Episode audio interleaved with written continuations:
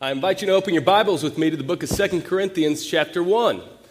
2 Corinthians, chapter 1. It's a joy to be here with you. As Kevin mentioned, eight years ago, I had the chance of serving all summer here at this church.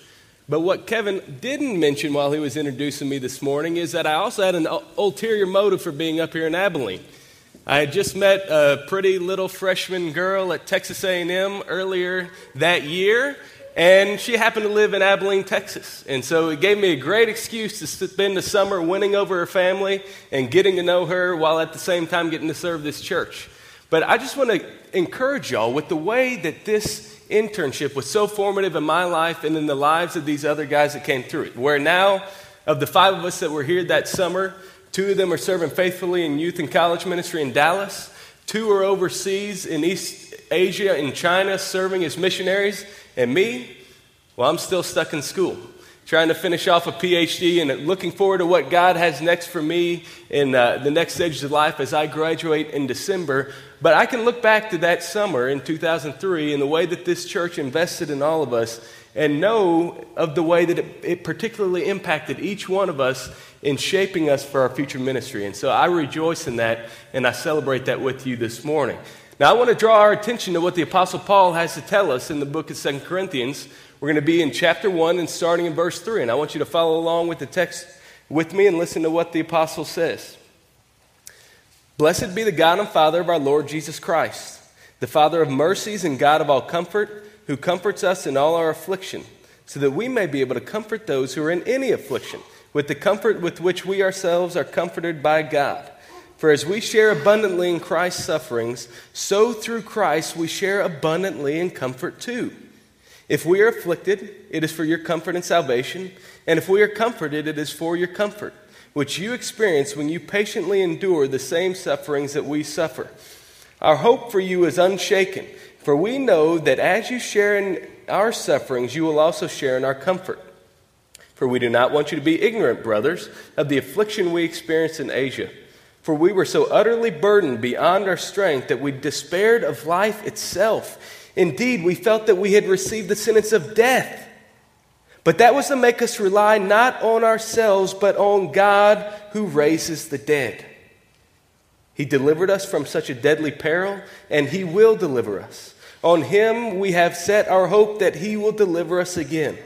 You also must help us by prayer so that many will give thanks on our behalf for the blessing granted us through the prayers of many.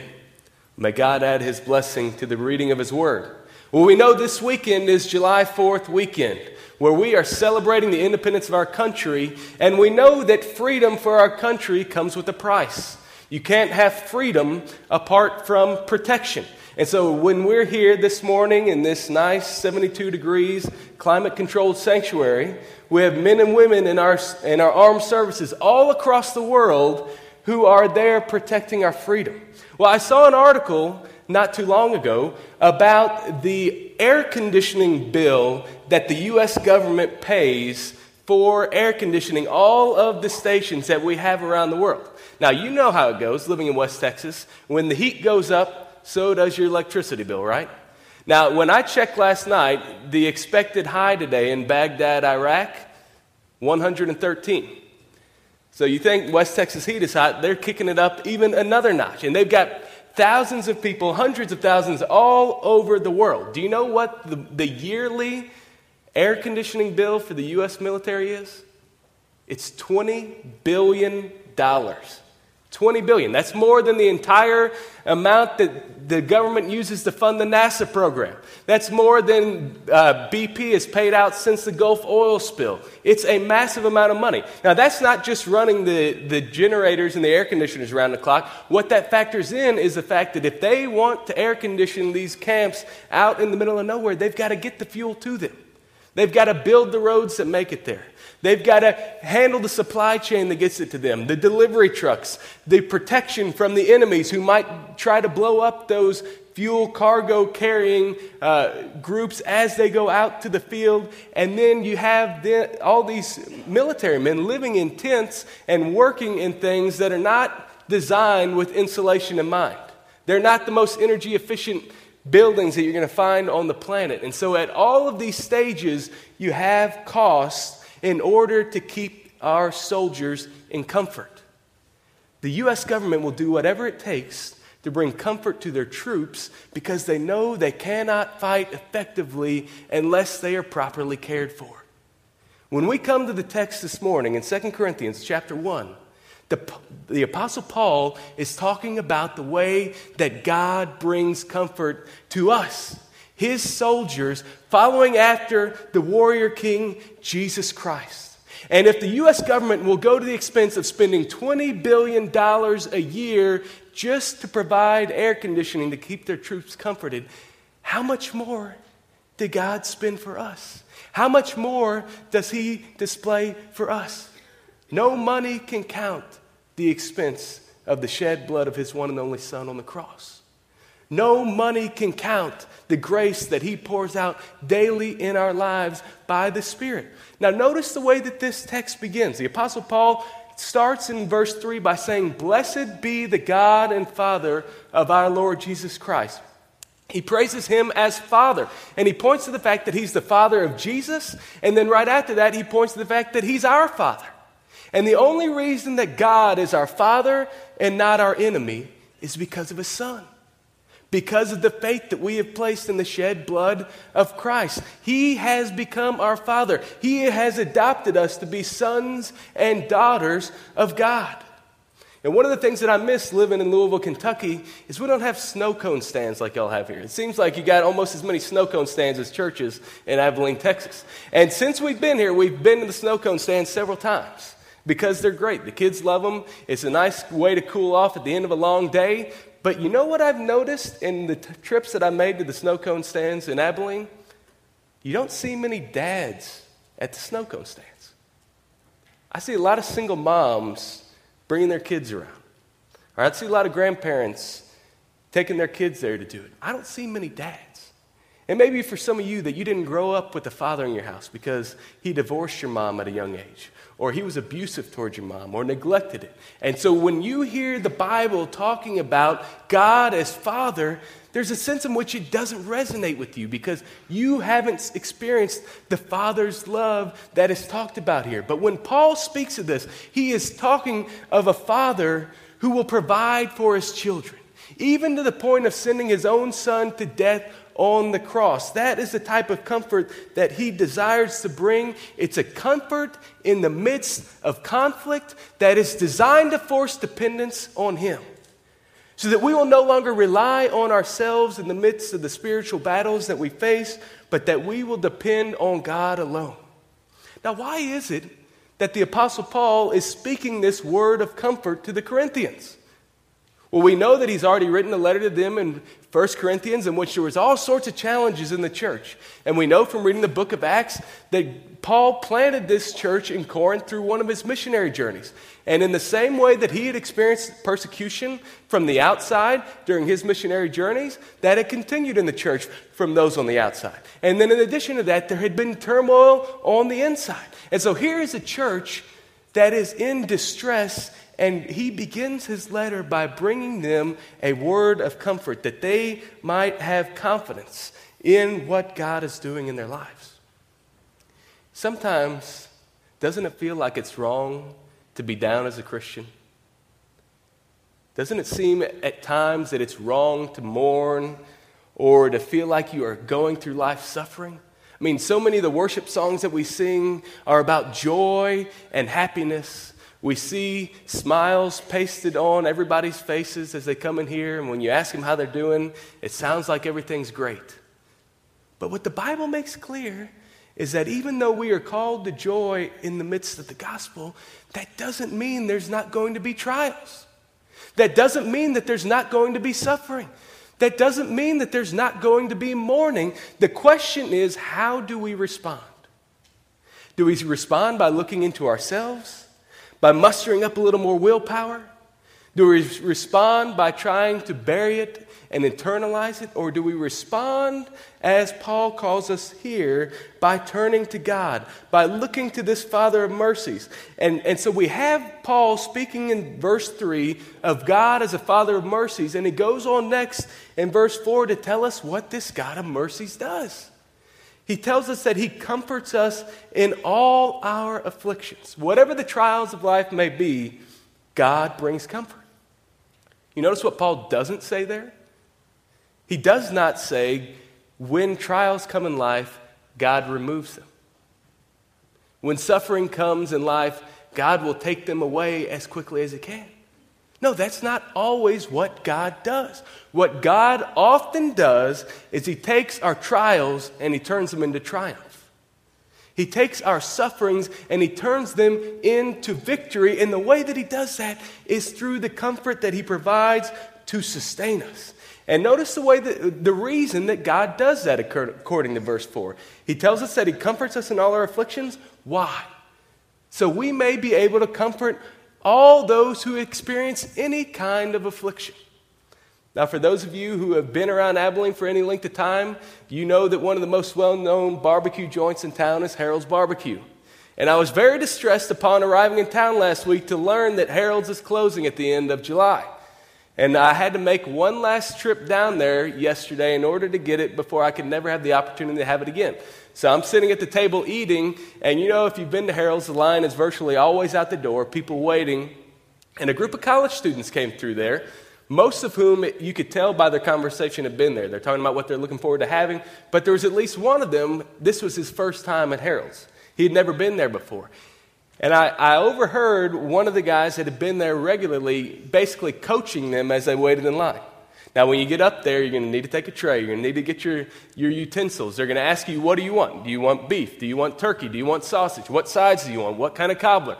And if you get it wrong, they may kick you out of line, so don't blow it. They, they, don't, they don't want trouble. They're trying to get people through the line as fast as they can. So this guy has been through the experience before, and now he's coming alongside of somebody who's there for the very first time and helping him through the process. He's giving him that kind of coaching. His experience enables to help this other person. Well, the Apostle Paul here in verse 4 is telling us the reason why God brings us comfort now is so that we might be able to help others later. So that when we are experiencing this suffering or this trial or these tragedies around us and asking God, why is this happening, at least in part, the reason is because He is custom equipping you now to bring comfort to somebody later. So maybe for some of you who just lost a mother or a father in old age, and the, the trials and the sadness that came with that, perhaps God is using that to refine you now so that when one of your close friends experiences the same thing three years from now, you can come alongside them and encourage them in the gospel and help them to find hope. There is a reason that God comforts us in our conflict, and it is because He is equipping us to be more effective in working for His kingdom in the future. And the way that that comfort comes about is that the Apostle Paul says next in verse 5 that the Corinthians may either share in his sufferings or they may share in his comfort, but regardless of what they experience, it is all for one purpose it is to bring comfort and ultimately salvation. That no matter what the trials that come, God is using these things in our life. He is orchestrating them in such a way. He is allowing these things to come so that He might bring us to the end of ourselves, where we will finally stop trying to do it on our own and trust the only one that can make it happen. To trust the one that can provide for us. And verse 5 tells us that the comfort that God provides for us, He provides it abundantly. Now, you know exactly what the word abundantly means living in West Texas because every summer you experience abundant heat and abundant wind. Just when you think it can't get any hotter, you walk out the door in the morning to get the paper and it's already 92 degrees.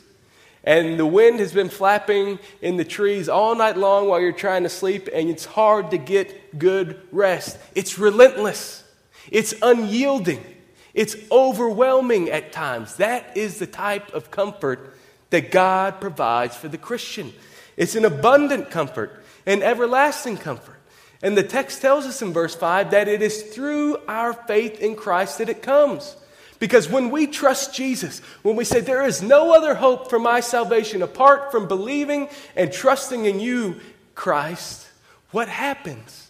is that God takes away our sin and He gives us Christ's holiness. So that now whatever is true of Jesus is now true of you, including the fact that God has comforted him even in the midst of the greatest affliction, suffering on the cross. He too can bring us comfort no matter what the trials may bring. So, how does that comfort come? What does that look like in the believer's life? Well, Paul tells us that in verse 6 when he says that the way that God comforts us is by helping us to patiently endure the sufferings that we face in our spiritual battles. So, like I said, he doesn't remove those problems and challenges and trials. He helps us to endure, to press on. He comes alongside us and shepherds us through those things. So just last week, I had the opportunity to do something life changing. I went into the doctor's office, I took off my glasses, I went under a laser eye surgery machine, and now my vision is 2020 again. So I went through this laser eye surgery process, had my eyes fixed so that now I can see, no longer need these glasses anymore. But I remember as I'm laying in this chair, reclined back under this massive machine. I've got the doctor sitting right behind me. And as this process is about to happen, he's saying, Philip, now here's what's going to happen. The first thing we're going to do is this. And that's going to last for about 10 seconds. And I need you to stay relaxed and stay calm. And once that's done, then this is going to happen next. And, that, and then 30 more seconds, it's going to be all over. And as the process was going on, he's saying, You're doing great. Things are going well. You're doing awesome. Keep it up. We're almost there. Don't stop. Over and over again, he's explaining what's happening, helping me to understand the big picture, but also offering these words of comfort. He's right there with me as that experience is going on. Well, we've got a Holy Spirit that lives inside of us. It's not a doctor speaking behind us, it's a spirit speaking within us. He's speaking words of truth, saying, Let me help you to understand how these trials fit in the big picture of what God is doing in your life, how He is seeking to make you more like Jesus. He is speaking words of comfort into us that we have a God who cares, even to the point of sending His Son to death on the cross. Keep pressing on. You can make it. This trial will pass, this comfort will continue. Don't give up. All of these things he speaks so that we may be able to patiently endure. So he doesn't take the challenges away, he helps to make a way through it by the power of his Spirit. And so Paul tells us in verses 7 and 8 that he has an unshaken hope for this church. That regardless of the challenges they are experiencing, he has a certainty and a confidence. And why is that? Because in verse 8, he gets honest with them. He says, I don't want y'all to be ignorant. I don't want to sugarcoat this. I don't want to try to be politically correct in this. He says, Let me tell you what we've been through. He says, I've been through these sufferings. I've been through these challenges. I've been through this persecution. And God sustained me the whole way. And that's why I have an unyielding hope for you.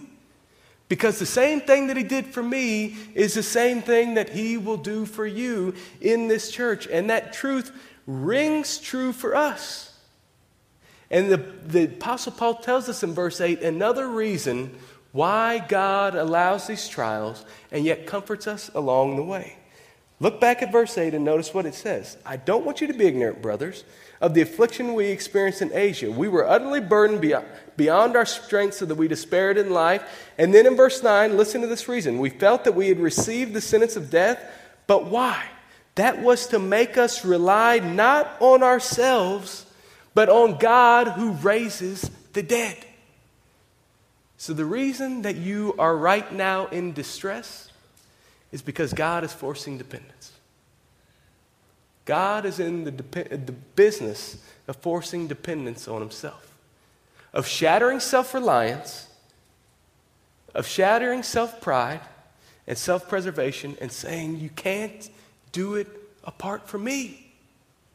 He says, These trials made us despair of life, but even in the midst of that, it was to force us to rely on God.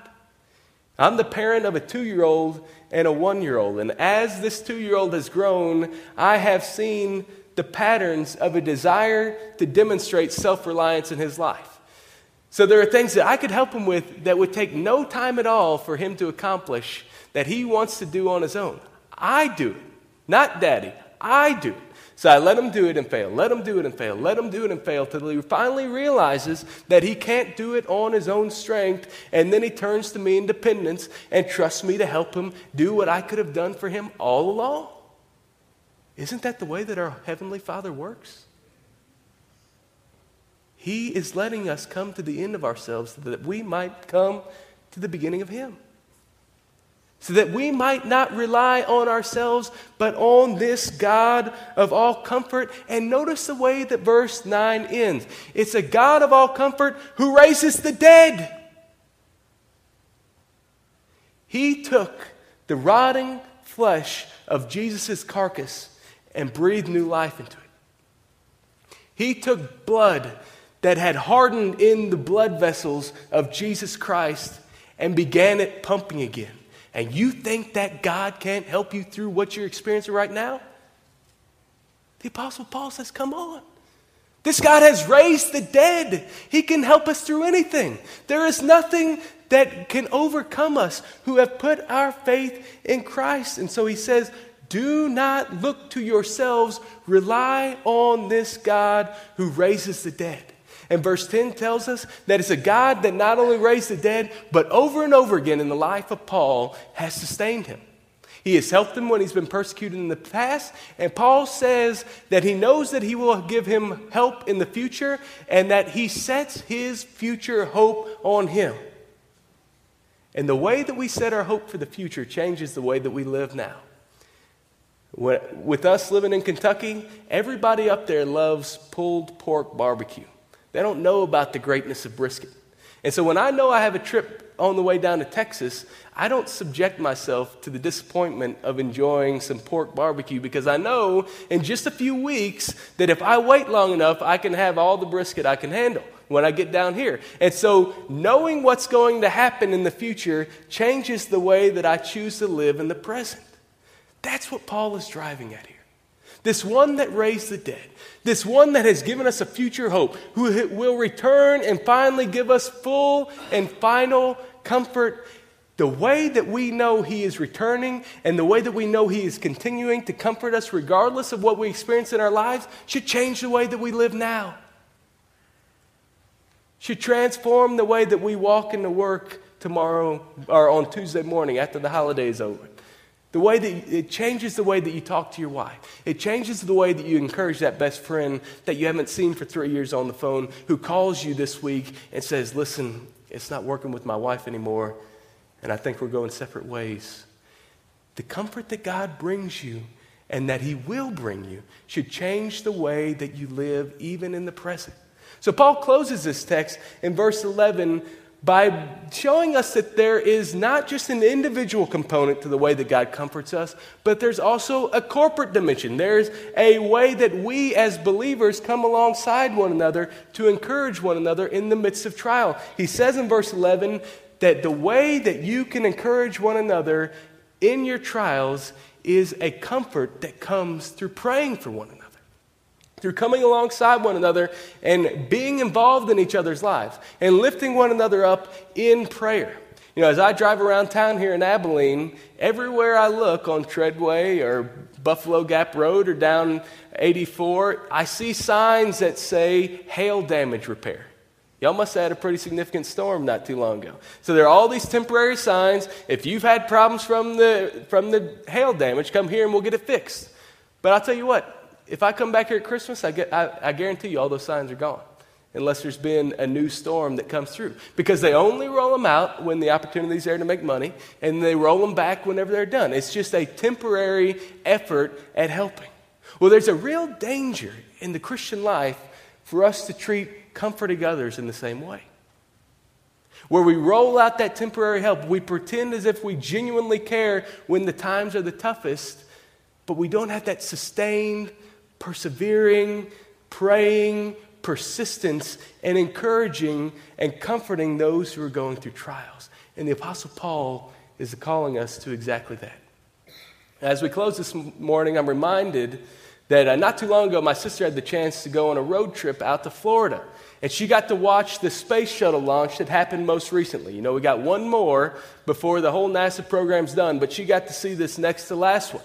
And after that space shuttle went up to the International Space Station, there was a major news story that came out as the astronauts did one of these spacewalks because while they were out there in their full suits in the middle of outer space, one of them began to have a significant problem with one of his eyes. He was reporting back to Houston saying, It feels like there's something stuck in there. You know how when something gets in your eye and you just want to rub it or scratch it? And so it kept tearing up. But he's got this gigantic helmet on. It's not as if he can just pop it open in outer space and reach in there, scratch it, and close it back, and everything's fine. And so they're trying to figure out is there anything that we can do to bring relief to this guy who is in discomfort? And finally, they were able to figure out a way that if he brought his arm up under his helmet, there was a, a loose strap in the helmet that he could kind of rub right against his eye and get him some relief. Well, one of the interesting things that this article said that I had never thought about before this guy says the problems with tears in outer space is they stay right on your eye. Because there's no gravity, there's nothing to pull them away and, and to remove them from right there in the problem. So it continues to cloud your vision. That absence of gravity prevents your own normal functionings from bringing relief. The message the Apostle Paul brings us this morning in 2 Corinthians chapter 1, this message of hope, is that we have a gospel with gravity. That no matter what the tears that come, no matter what the trials we face, the gravity of God's grace will pull those tears away, will bring us relief, so that our vision is not clouded, so that we might set our eyes on Jesus, the author and perfecter of our faith, so that we may be faithful in the spiritual battles that God has before us, because God comforts us in all our affliction.